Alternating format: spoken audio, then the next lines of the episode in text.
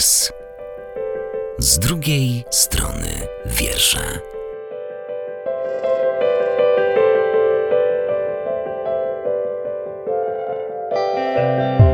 Halo tu Rewers, przed mikrofonem Katarzyna Gałan. I Joanna Jastrzębska. Dzisiaj druga część rozmowy z Iwanem Dawidenko z Malkontentów, ale zanim to, jak zwykle, wprowadzamy się do odcinka wierszem.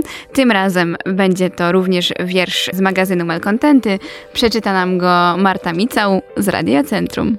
Olga Pieniążek, piosenka psychopaty. Dziś wyszedłem wieczorem w maseczce. Ta maseczka mnie dusi jak wąż i jest nudno i smutno troszeczkę, więc mordować, mordować chcę wciąż. Może chyłkiem zakaszlę na babcie, może splunę wirusem w dal ślicznie. A wy, siły porządku, mnie łapcie, bo ja niszczę tu zdrowie publiczne. Refren. Czy pamiętacie tego s***a? Czeka na niego w szpitalu cela. Osobno ślina, osobno smarki. Koronawirus wpełza na wargi. A kiedy zamknął mnie już w areszcie i wsadzą do izolatki, wtedy radośnie powiem nareszcie. I plunę na wasze matki, na stryjów, ciotki, dzieci niewinne i przenajdroższe żony. Nikt stąd nie wyjdzie, ludzkość wyginie. Każdy jest zarażony. Refren. Czy pamiętacie tego s***a? No i teraz tradycyjne pytanie w tym miejscu, czyli jak się czujesz po przeczytaniu tego wiersza? Mam pewną rozbieżność tutaj, bo ja tutaj nie zgadzam się z podmiotem lirycznym. Nie ma się co mścić na biednych ludziach za to, że panuje pandemia. Tu mi się zdaje, że z podmiotu lirycznego właśnie wylewa się złość. A nie Ale- myślisz, że to jest jedna wielka ironia? Nie odebrałam tak tego, bardziej pomyślałam, że podmiot liryczny ma żal, który kieruje w złym kierunku. A może o to chodziło, żeby jakby wyostrzyć ten strach ludzi, którzy złoszczą się rzeczywiście, żeby to aż przerysować, Prześmiać, no. prześmiać. Może tak być, nie wykluczam tego, ale myślę, że ludzie są już naprawdę poważnie zmęczeni obecną sytuacją. Są już zdesperowani co niektórzy. Mocno odczuwają zamknięcie, izolację, pracę zdalną, szkołę zdalną, wszystko zdalnie, zamknięte lokale. e, Niemożliwość spotkania się ze znajomymi w większym gronie, to wszystko odbija się na naszej psychice, czy my tego chcemy, czy nie. Przecież pandemia trwa już rok. Tak, rok, już. prawda? Tak, Ale już wyobrażam sobie tego człowieka, który idzie ulicą i widzi te wszystkie nowe zakazy, które się pojawiają. Zakładaj maseczkę, zachowaj odległość, 50% miejsc musi pozostać wolna. I tak idzie, idzie i już po prostu jest zdenerwowany tym wszystkim. Te wszystkie żarty z mycia rąk, które były na początku pandemii i już wybucha i mówi, a może chyłkiem zakaszlę na babcie. Takie prześmiewcze, no, widzi całą swoją złość w ten sposób wyrzuca. A co w ogóle sądzisz o takim wymiarze poezji, takim trochę zabawnym? takim prześmiewaniu, ironizowaniu. Czy to dla ciebie jest okej, że taki jest wiersz właśnie?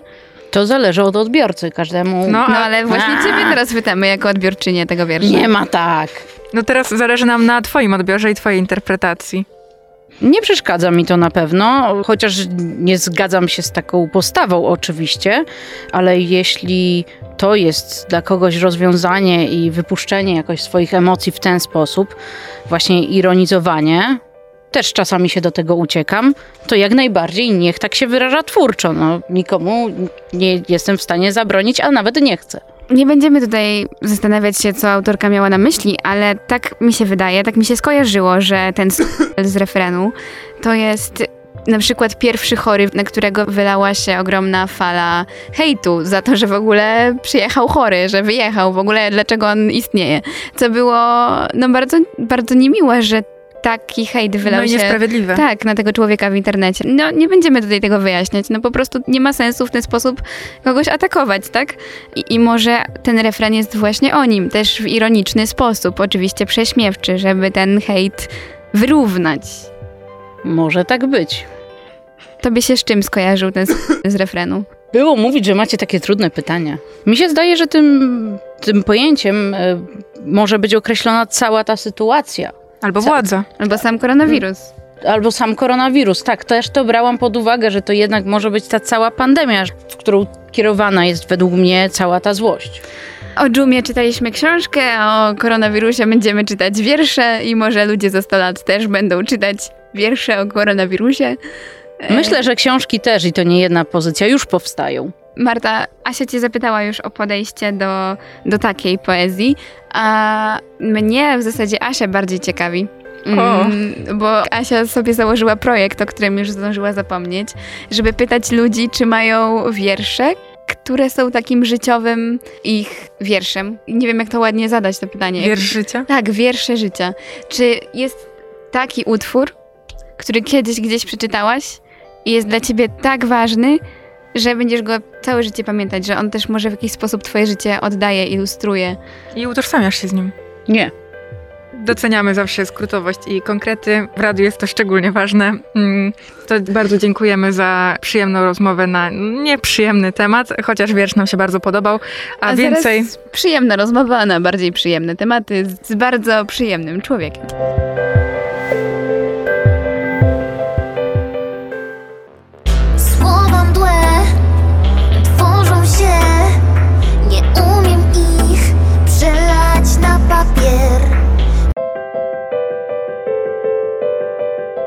Halo tu Rewers. Przed mikrofonem Katarzyna Gałan i Joanna Jastrzębska. dzisiaj wracamy do tematu sprzed tygodnia. Znowu jest z nami Iwan Dawydenko.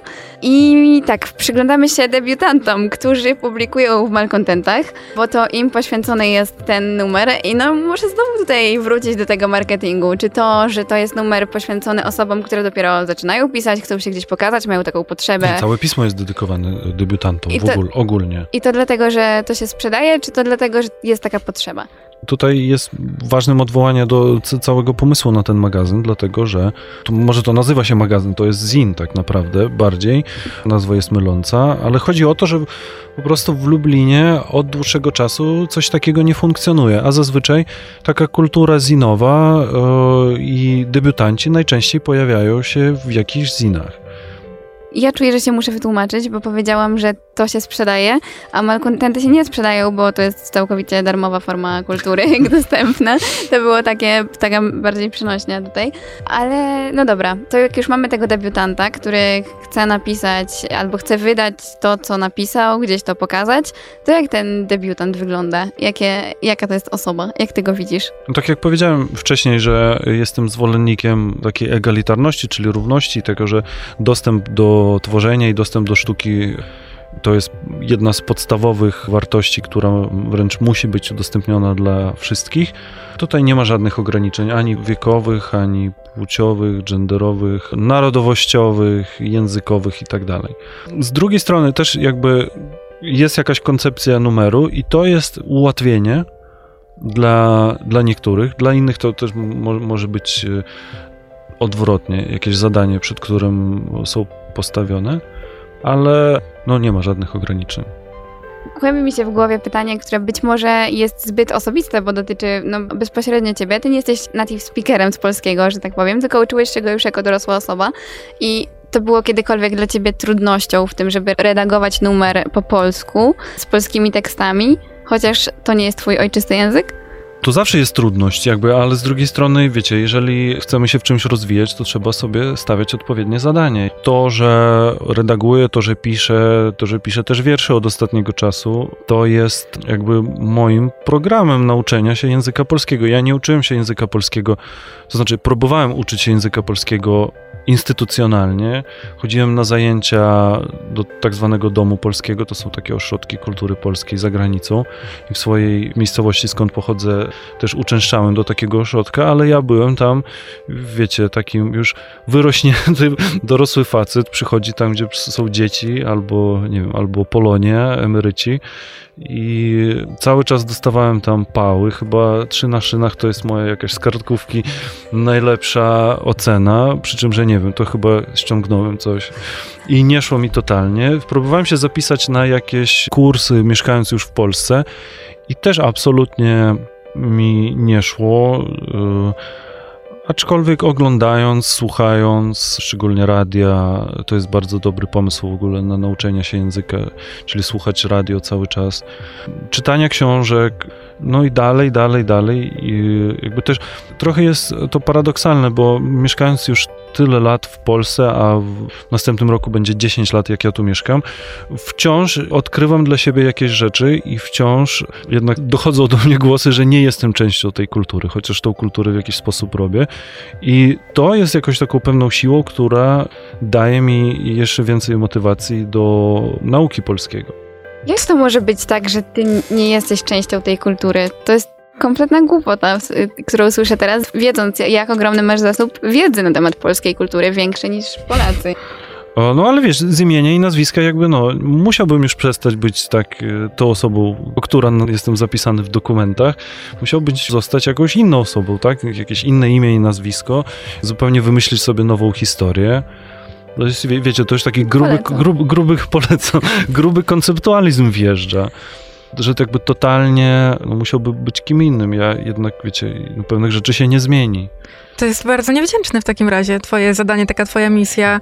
Tworzysz kulturę mm, Niezaprzeczalnie. niezaprzeczalnie. Jak ktoś mówi ci, że no nie jesteś częścią tej kultury, jakieś Nie, wykluczenie. nie, wie, wiecie, dobre, dobre, dobre słowo mam i wiecie, i dobry odbiór mam, ale tutaj bardziej, bardziej chodzi o pojęcia obcości i obawy przed obcym, tak? I w pewnym sensie ja rozumiem, że moje imię może kojarzyć, wywoływać jakieś zupełnie inne traumatyczne skojarzenie, dlatego że jednak ta kultura polska jest, wszyscy, wszyscy wiemy mm, jakby w jakich warunkach też była budowana. Warunki, w których żyli Polacy powiedzmy w drugiej połowie i pod, i pod koniec pierwszej połowy XX wieku są dosyć ciężkie, więc ja jakby też jestem świadomy tych obaw, ale z drugiej strony, tak jak powiedziałem, trochę mnie to też podjudza.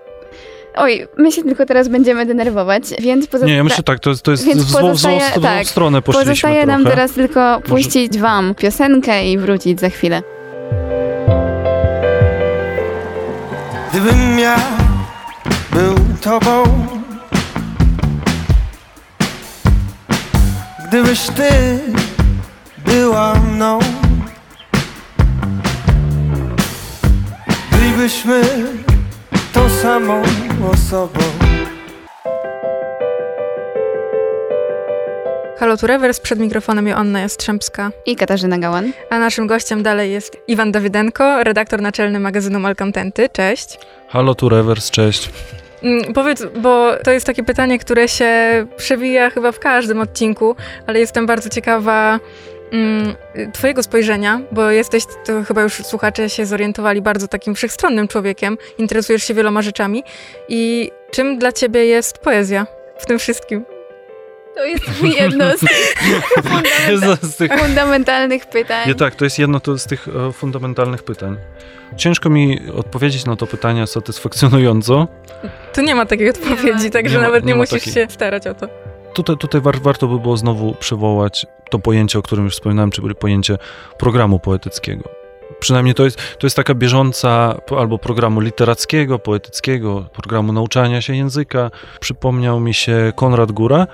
Konrad Góra ten swój program poetycki tak udostępnił.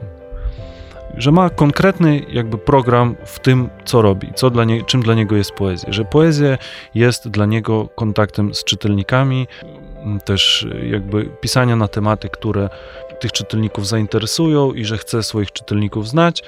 Też znowu cytując profesora Pawła Prochniaka, poezja jest dla ludzi. Może brzmi to trochę tak właśnie ludowo, tak? Ale jak najbardziej to jest, ja myślę, że hasło, które też wziąłem sobie na warsztat i to jest jedno, jedno z haseł, które bardzo często sobie przypominam przy robieniu malkontentów, dlatego że kiedy już zaczynam się czuć zmęczony, zapętlony, nie mam jakiegoś pomysłu, nagle wracam do tego, że poezja jest dla ludzi i wow. To może będzie trochę takie patetyczne, my od patosu jednak uciekamy w tej audycji, ale masz jakiś wiersz życia? Taki, który ciebie najbardziej definiuje jako człowieka, z którym się najbardziej utożsamiasz? Nie czuję się, że to tylko ciebie o to pytamy. Asia ma taki koncept, żeby o to pytać Znaczy, no, ludzi. na razie tylko, tylko ciebie o Tak, to jesteś pytam. pierwszą osobą, która zacznie projekt o wierszach życia, bo zastanawiamy się, czy w ogóle jest sens takie mieć. Asia, ty taki masz, prawda? Mhm. Ja nie mam. A ty masz? No wow, to trzeba, trzeba, ja od razu widzę, widzę w tym jakiś taki, czy można w ogóle całe życie ująć w wiersz? Nie, na pewno nie, ale... Ja myślę, że kto, ym, jakby ktoś się uparł, to by mógł. Zwłaszcza jakby to było bardzo krótkie życie. Ale no, możemy się śmiać, no ale tak po prostu jest. Mi chodzi głównie o to, że masz taki wiersz, w którym, nie wiem, opisujesz siebie, z którym jak czytasz go, no to jakby odczuwasz, że to jest trochę o tobie pisane. Rzeczywiście może nie jeden, ale dwa. Tak, tak. I są to wiersze. I to są to wiersze, to znaczy to są wiersze zaśpiewane przez e, takiego rosyjskiego poetę, nazywa się Andrzej Radionow. Jest e, scenografem i poetą. E, też ma, jest związany ze sceną punkową. Jest tak zwany właśnie z pokolenia tych, kiedy, kiedy poeci bardzo mocno angażowali się w jakieś działania punkowe i on nagrał dwa wiersze, Jeden nazywa się, jeden jest o blokowiskach, a drugi jest o pierwszej nocy polarnego dnia. I to jest Okej. mi- pierwsza, pierwsza noc polarnego dnia. Jest jasna. Tak. Na, mm, I na północy ona trwa, to znaczy to chodzi konkretnie o rosyjskie miasto Norilsk i w Norilsku on opisuje, że ona trwa w maju, ale też, że jakby temperatura w Norilsku w maju to jest minus 30. I on jakby opisuje to całą scenerię, ale w ogóle to, to jest tak, to jest jed, jeden z wierszy, który naprawdę wywołuje we mnie dreszcz. Ja kiedyś myślałem o tym, żeby w ogóle zacząć zająć się tłumaczeniem tego poety na polski, ale nie do końca jestem pewien, czy mo, może w tej chwili nie jestem na tyle na to gotowy jeszcze, żeby oddać cały, cały ogrom tych znaczeń, które on Tak. zawarł. Tym bardziej, że tak, że to są rymy, a jeżeli chodzi o tłumaczenie poezji rymowanej, to tak jakby trzeba wymyśleć wszystko na nowo. A ten drugi? To, to, jest, to, jest, to jest właśnie, mówiłem o drugim, a ten pierwszy, ten pierwszy jest o blokowiskach. Te wiersze są o tym, po prostu wiecie, być może pokoleniowo są związane z, tak, z taką. Ja urodziłem się w, jeszcze w, powiedzmy trzy lata przed rozpadem Związku Radzieckiego, więc jako zacząłem chodzić do przedszkola jeszcze do radzieckiego. Mniej lub bardziej pamiętam tą rzeczywistość, jak ją może pamiętać dziecko. Czyli pamiętam, jak wyglądały ulice, nie wiem, coś, że telewizja wyglądała zupełnie inaczej. FM radio na przykład nie istniało wtedy. Dla mnie FM radio w wieku 8 lat było bardzo wielkim odkryciem. Więc e, jakby to, o czym pisze e, Rodionów, odwołują się do swoich doznań, bardzo pokrywa się z, z jakby z moimi takimi wczesno-dziecięcymi doznaniami, które miałem w dzieciństwie. Także tak samo te powiedzmy postsocjalistyczne kraje mają to do siebie, że prawie wszystkie wyglądają jednakowo. Więc jakby bardzo, bardzo łatwo mi było się odnaleźć w tej jednakowości, zrozumieć tego autora pod kątem tych doświadczeń, które on próbuje czytelnikowi przekazać. Musimy kończyć i bardzo bym chciała wyjść jakoś tak płynnie z tego odcinka. Możemy wyjść z niego czytając wiersz, to zawsze jest płynne, zwłaszcza, że ten, który teraz mi się otworzył, to Nowe Prądy Elwisa Strzeleckiego. Tobie za rozmowę dziękujemy bardzo. Był z nami Iwan Dawydenko z magazynu Malkontenty. Dzięki. Bardzo Wam dziękuję za zaproszenie. Dobra, dobra. Bardzo mi było miło. Każdy, każdy kontakt e, z szeroko pojętym marketingiem jest dla mnie. Dobra. Nowe prądy. Skręcam w prawo, łagodny łuk wschodni wiatr osusza mi włosy, zachodni front nadciąga nad stolicę, malujemy wpatrzeni w busy. Pod Pekinem z głodu zjadam twoje źrenice, popijam deszczówką.